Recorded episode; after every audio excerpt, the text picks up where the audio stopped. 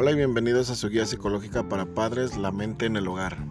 El día de hoy les tendremos un tema interesantísimo. Hablaremos de los trastornos psicosomáticos en niños. Sin más preámbulos, comencemos.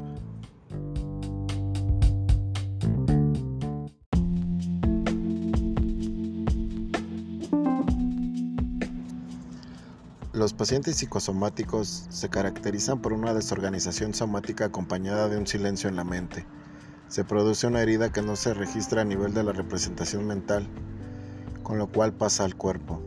Cuando el funcionamiento mental fracasa, hay una mayor posibilidad de enfermar.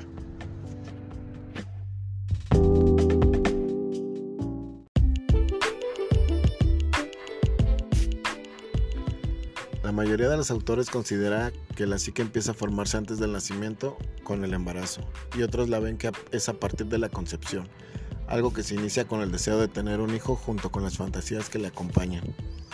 Ese deseo constituye la base y el fundamento afectivo que asegurará el buen desarrollo del bebé al reforzar o debilitar los factores orgánicos y mentales hereditarios o adquiridos que intervienen en el proceso.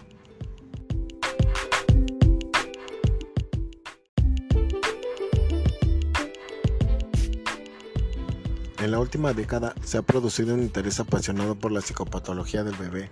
La originalidad fundamental de estos trabajos consiste en haberse centrado sobre la interacción entre el niño y su madre. Para algunos hablar de la infancia es apelar a un sentimiento de ternura, a una visión rosa del mundo infantil. Frente a esta idealización hay otra realidad. La historia de la infancia nos muestra la función tan distinta que el niño ha tenido a lo largo de los tiempos. El niño no es malo ni bueno por naturaleza, es lo uno y lo otro. Tiene la capacidad de hacer el bien y el mal, ambos inscritos en todo ser humano dotado de razón. Winnicott refiere que en el niño hay amor y odio, bien y mal, y estos sentimientos no son experimentados con mayor violencia por el adulto que por el niño pequeño. Todos los padres saben cómo un niño puede ser cariñoso y encantador o bien caprichoso tiránico.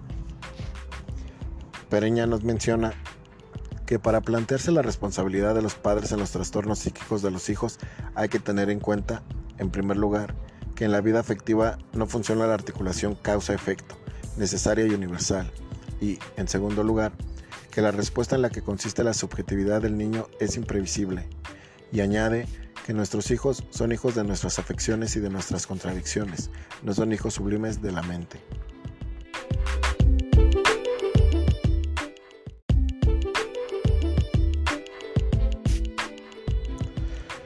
Las investigaciones psicoanalíticas de nuestro tiempo dan importancia primordial a las fallas del desarrollo temprano en el condicionamiento de los trastornos. Subrayan el papel básico de la relación primitiva y empática de la madre para la estructuración de un yo bien integrado. Demuestran que, tanto la dedicación excesiva como su falla son dañinas no en cuanto a la cantidad, sino a la calidad. La calidad depende de lo que la madre transmite y, a su vez, de la relación conyugal, destacando la importancia del rol del padre y la familia. Marty menciona que existen dos tipos de madres, la madre que satisface y la madre calmante. La madre que satisface cumple una función primordial en cuanto a registrar. Es capaz de ayudar al niño a que el caudal energético con el que nace se distribuya de manera adecuada. Es una madre capaz de detectar cómo es su bebé y no cómo desearía que su hijo fuera. Una madre que está alerta con respecto a la invasión de sus excitaciones internas como de los estímulos externos. La madre calmante es la versión inadecuada de la madre que satisface. Es, una madre que desvía el proceso de desarrollo normal llevándolo a una estructura con tendencia psicosomática. Por ejemplo, tratan de callar al bebé que llora con una conducta excitante como jalarlo en el aire o hacerlo dormir cuando lo que el niño necesita es estimulación.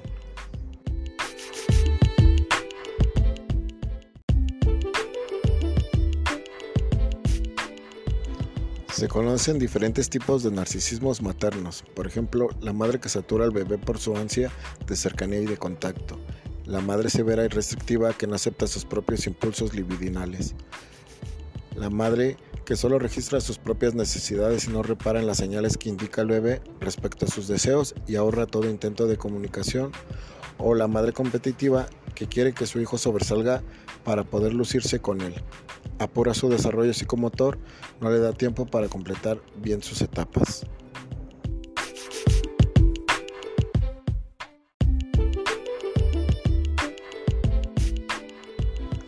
Otro fenómeno a señalarse es el declive de la figura paterna, la deriva del padre colega gestor y las consecuencias derivadas de ello, como agresiones o amenazas por parte de padres o profesores o simplemente a quien llame la atención a su hijo por una falta o acto irrespetuoso, siendo vivido esto por el padre como un fallo en su gestión y no como apoyo comunitario en la educación del niño. La mala relación entre los padres como la falta de él puede condicionar una función intensa de la madre con el hijo.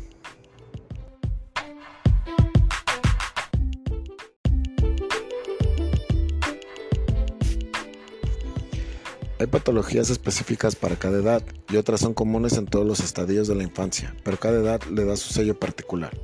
Por ejemplo, no es lo mismo un insomnio a los 6 meses que a los 6 años.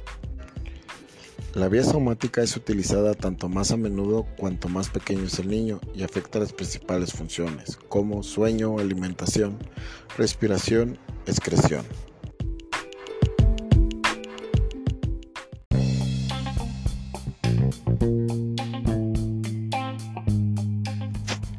Pues bueno amigos, hasta aquí nos quedamos el día de hoy. Esperamos que esta información haya sido de ayuda y a su vez sea una invitación a conocer un poco más del tema y la importancia del desarrollo de nuestros infantes. Los esperamos en nuestra próxima transmisión. Se despide su amigo Francisco Rodríguez. Hasta la próxima.